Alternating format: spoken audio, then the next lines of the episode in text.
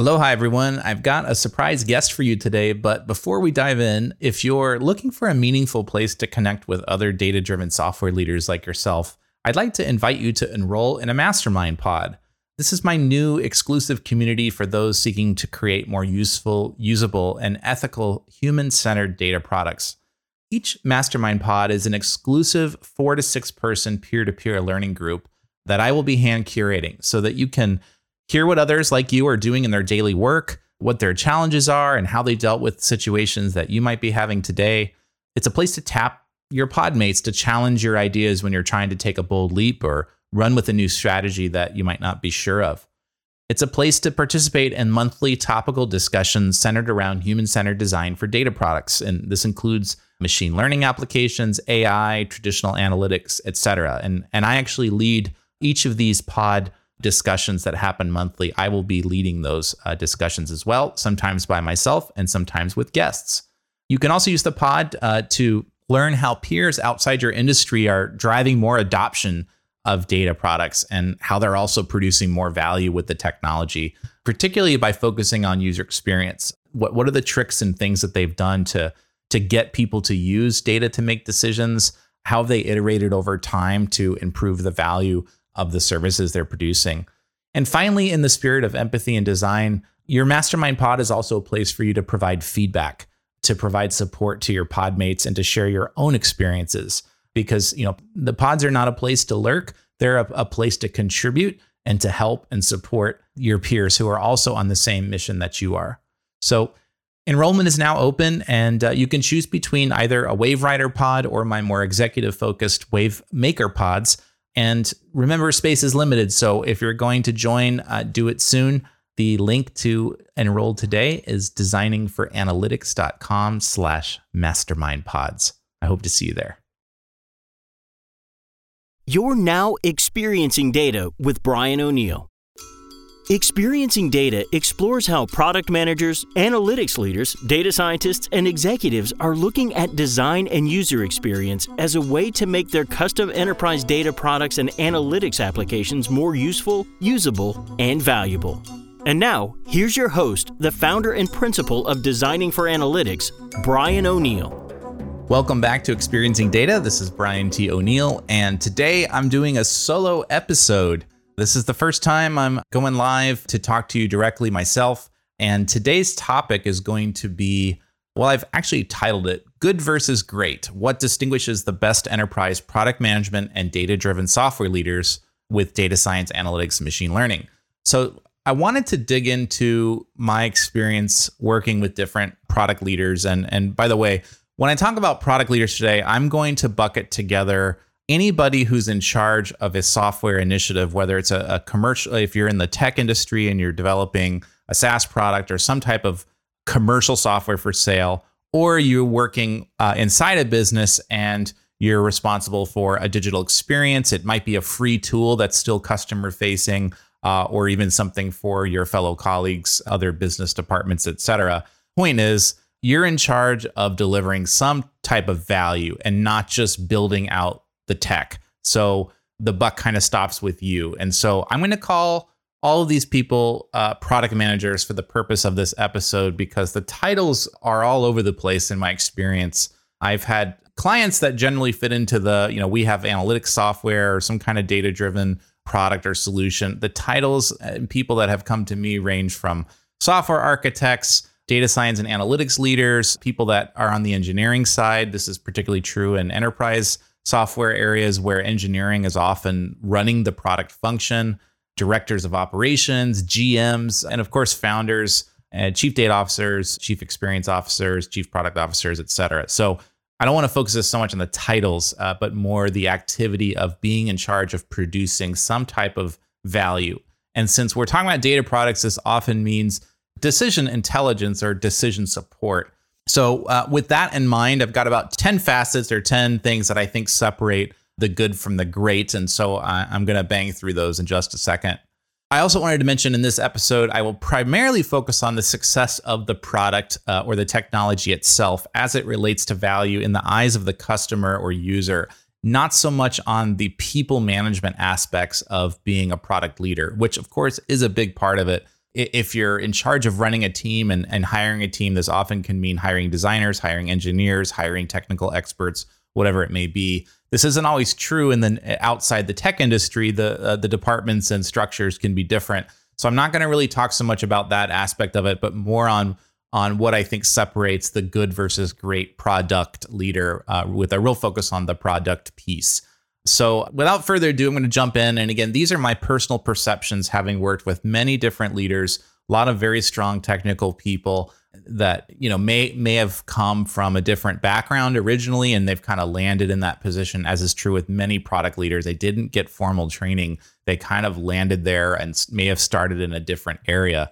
So just my personal experience, and here we go. So the first one is vision. Great leaders have a strong sense of strategy and vision, but they retain skepticism until their work has been validated by customers through direct conversations, observations, research, and or the market itself. I don't think all product people have this, this skill. I think uh, this is especially true if you're not the chief product officer, if you're not the top of the ladder. You know, perhaps it's a, a very complicated or large scale product where it may have different aspects, like I just run the analytics portion of this overall service, which itself might be an entire application, a very complex thing, and you just own a part of that. But I, I still think that vision is important, even if you're you're not, you know, the top of the mountain.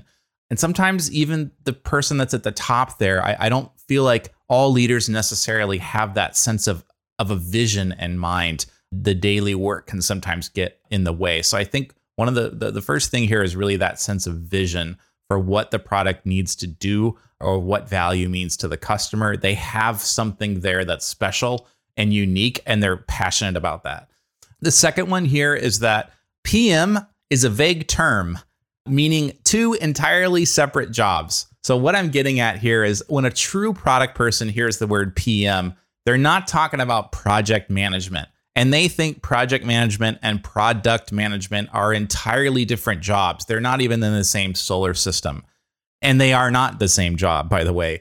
So there's a real distinction here. And I think, again, a good product manager may be doing a little bit of both of these, but a great product manager is really focused on the product and not as much on the project. There's often overlap here. Sometimes in much larger organizations, you may have people that are directly, of course, responsible for program and project management. But the, the lines are somewhat blurred here. And I think to really excel here, you need to be focused on the product aspects of the job more than the project uh, ones.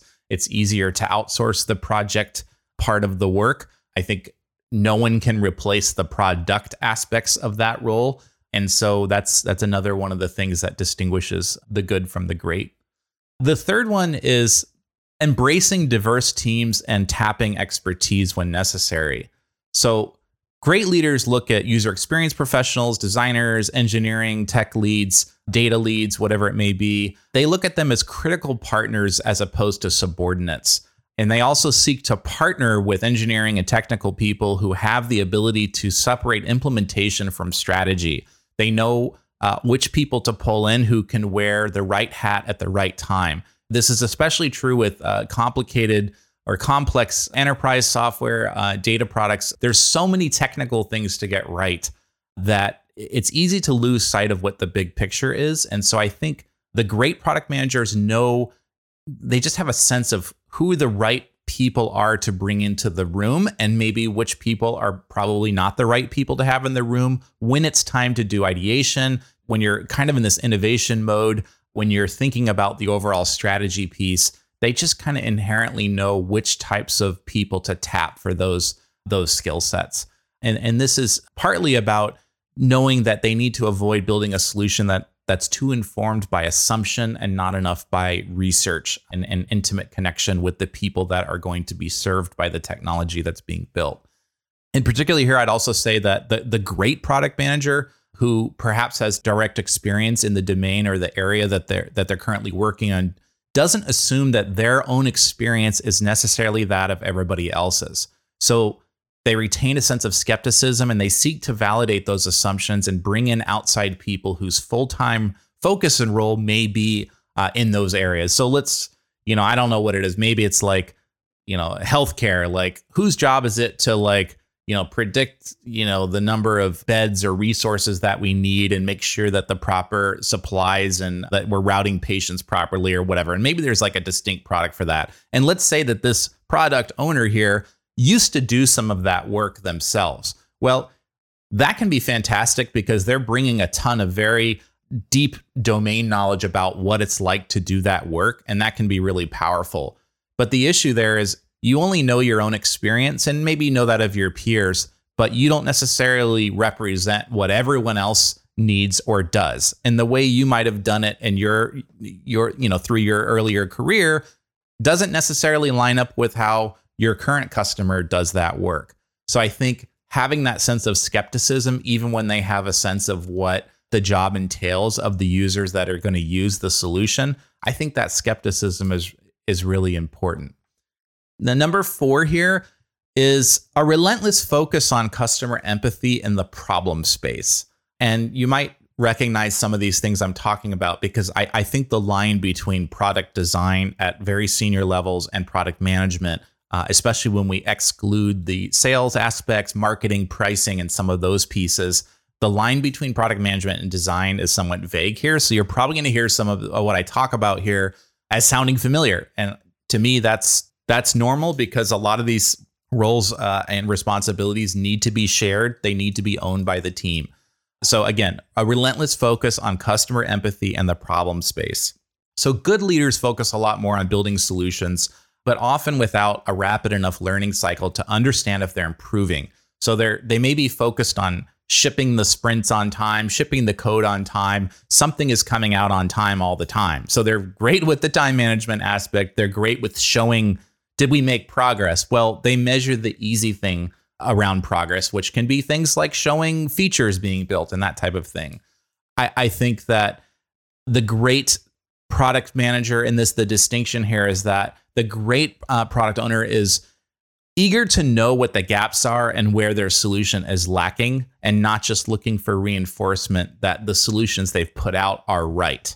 So they're always kind of, again, this kind of comes back to that sense of skepticism about whether or not are we actually doing a good job or not. And they're constantly seeking to validate that. And so that deep sense of customer empathy and really understanding the problem space, there's something distinct between the good and the great product uh, manager in this, in this uh, area.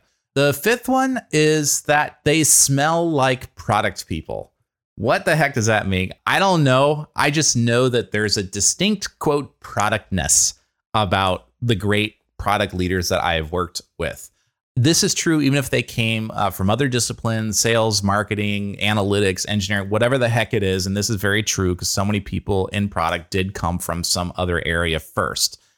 What is the productness? Again, I don't know exactly what it is, but I know when I see a product manager in title only, they spend most of their time doing the thing that they learned first, or they spend the time in their current product management job doing the thing in their previous gig. So what do I mean? It means, well, I'm now in product and I'm running the overall product, but in the past I was an engineer. So what the good product manager often is being dragged or pulled back towards the engineering thing because that was what they did before. Or if they're in marketing, they spend a lot of their time focused on thinking about how to market the product, but they're not involved enough in the actual product creation and innovation piece.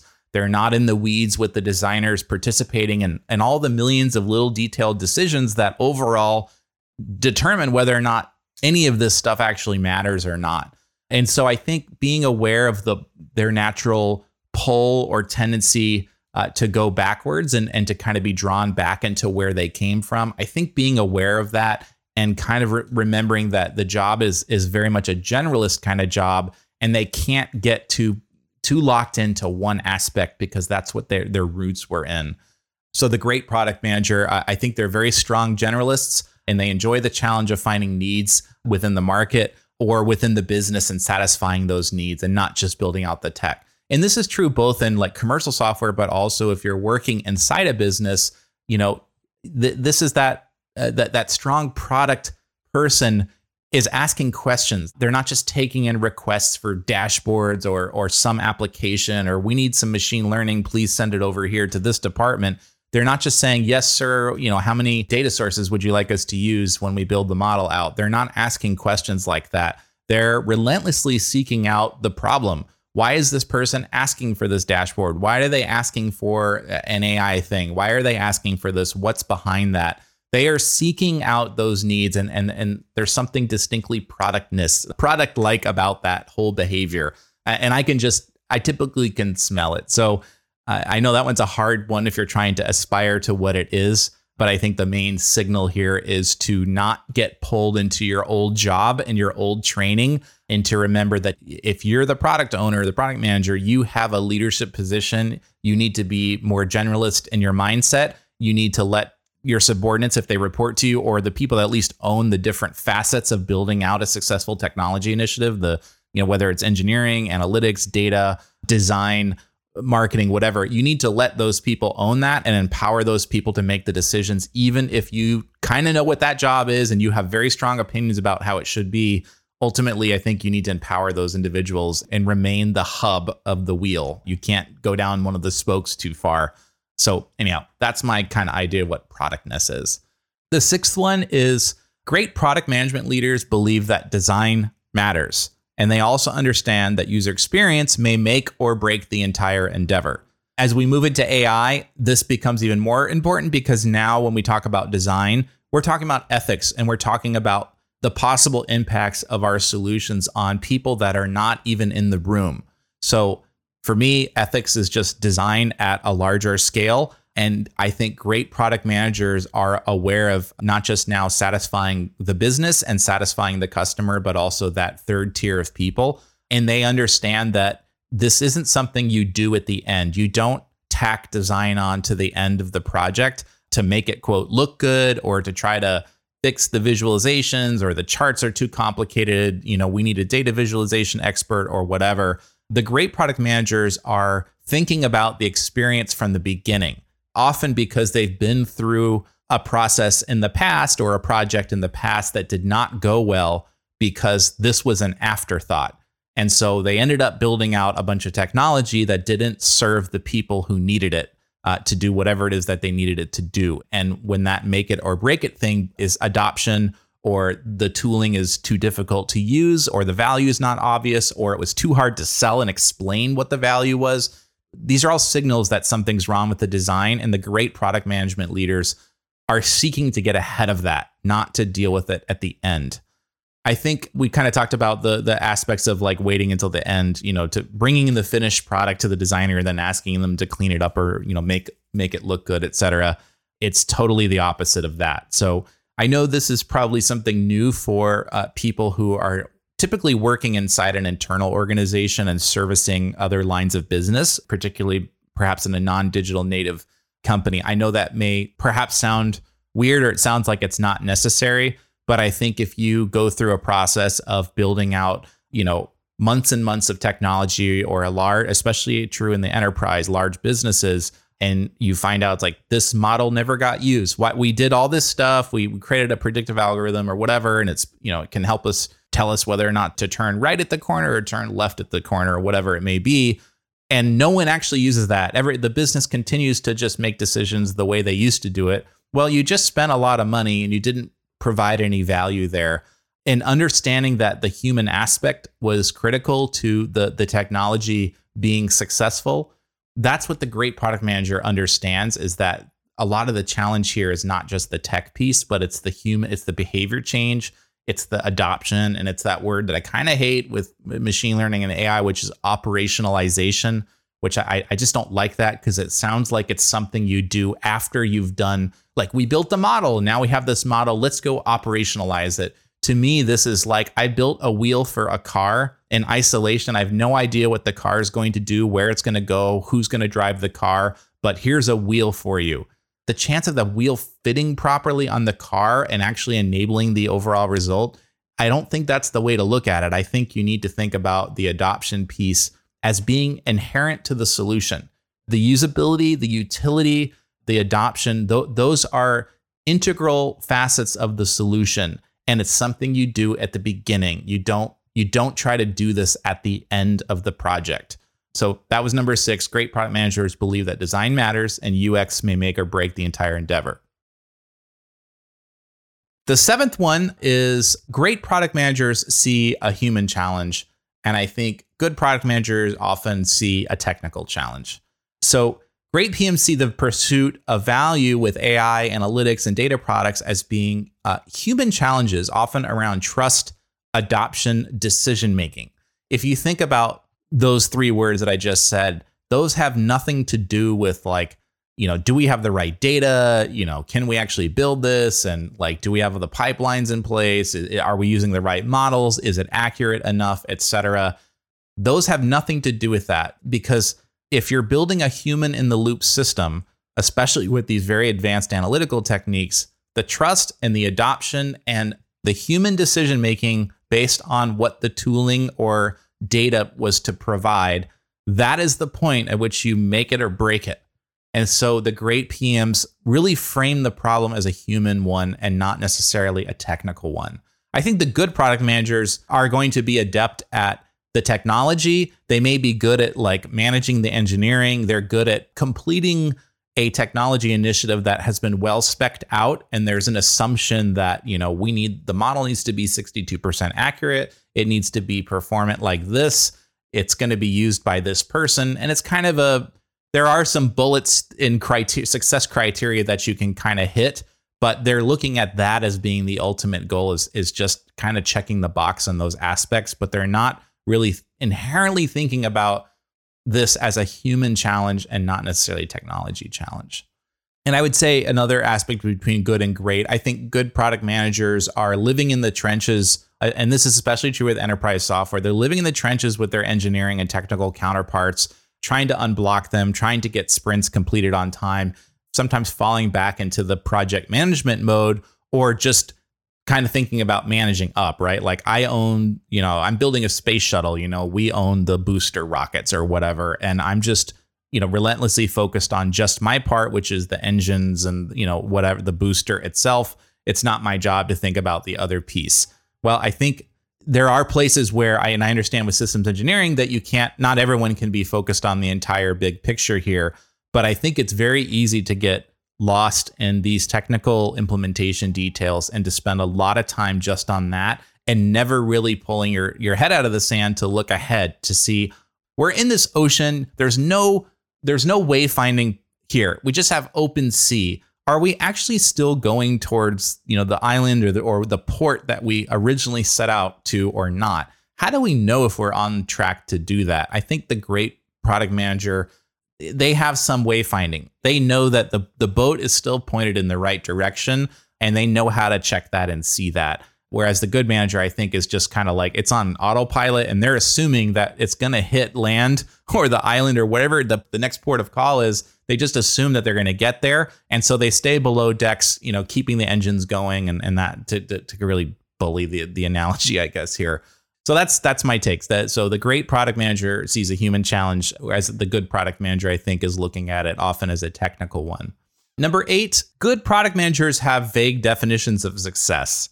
I, I'm sorry to say that, but I, I find that to be true a lot, whereas great product managers can often provide distinct quantifiable measures, measurements of what success looks like for the product and for, for various iterations. So they might understand, you know, like ultimately, you know, twelve months out, this is what great looks like based on our assumptions now. In the next four months, this is what a successful iteration looks like. They know how to define success in a way that the team can totally get around and understand. One area that I find is sometimes difficult across the board with product managers and sometimes why people come to me for consulting help is the translation of vision into what I call a design actionable strategy. So a design actionable to me means that the team that's involved can all picture what a viable and valuable solution looks like, usually from a very brief document, even if the pictures in their head of what that solution is aren't necessarily the same thing, since there hasn't been any execution yet. This translation from vision to strategy is really important. And, and we don't need to have everybody aligned on what the solution looks like, but we all understand what the problem looks like, how we're going to measure it, and we can all picture what that valuable, viable solution looks like in our heads.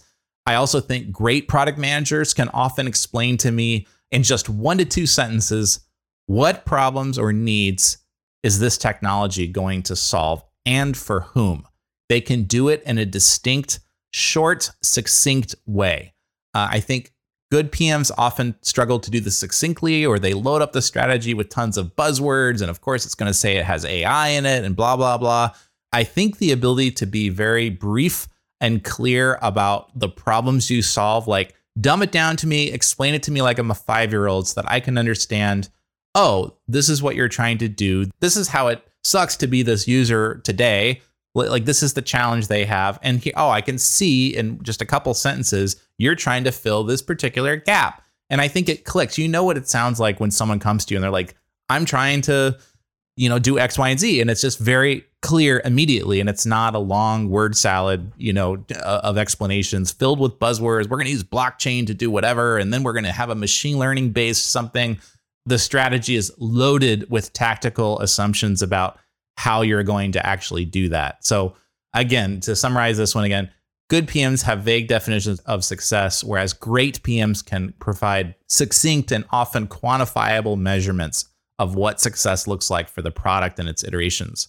Number nine, great P Ms have lived the pain of their customers, either directly or through significant research driven by empathy. So their knowledge is not only driven by third-party research alone, but they've had direct interactions with customers and they deeply understand the needs of those customers and users.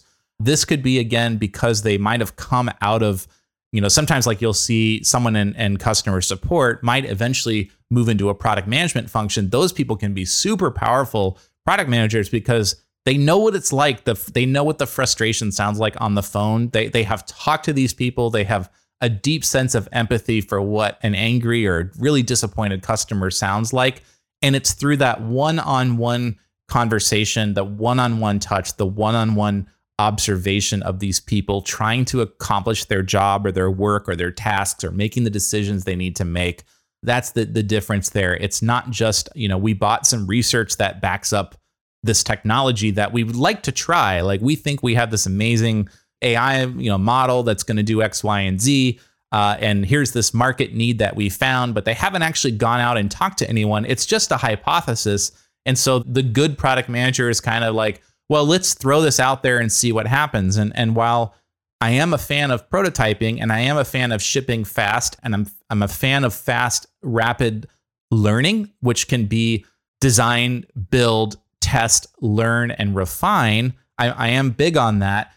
That's not necessarily the same thing as going in with no strategy. I've never talked to a human being before prior to ever showing anything. You're taking lots of risks, spending time building out stuff when you haven't had a single conversation with somebody, or you've talked to one or two people and you assume that you now understand that whole world.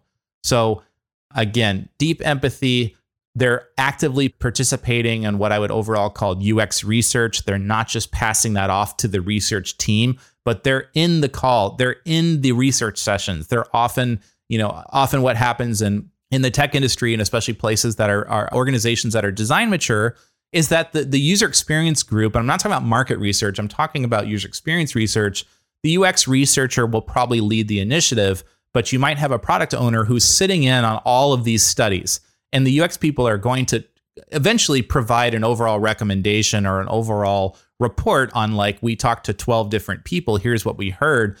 But that P M also, the great P Ms are sitting in these calls, and they're not just on their laptop and whatever, doing other work.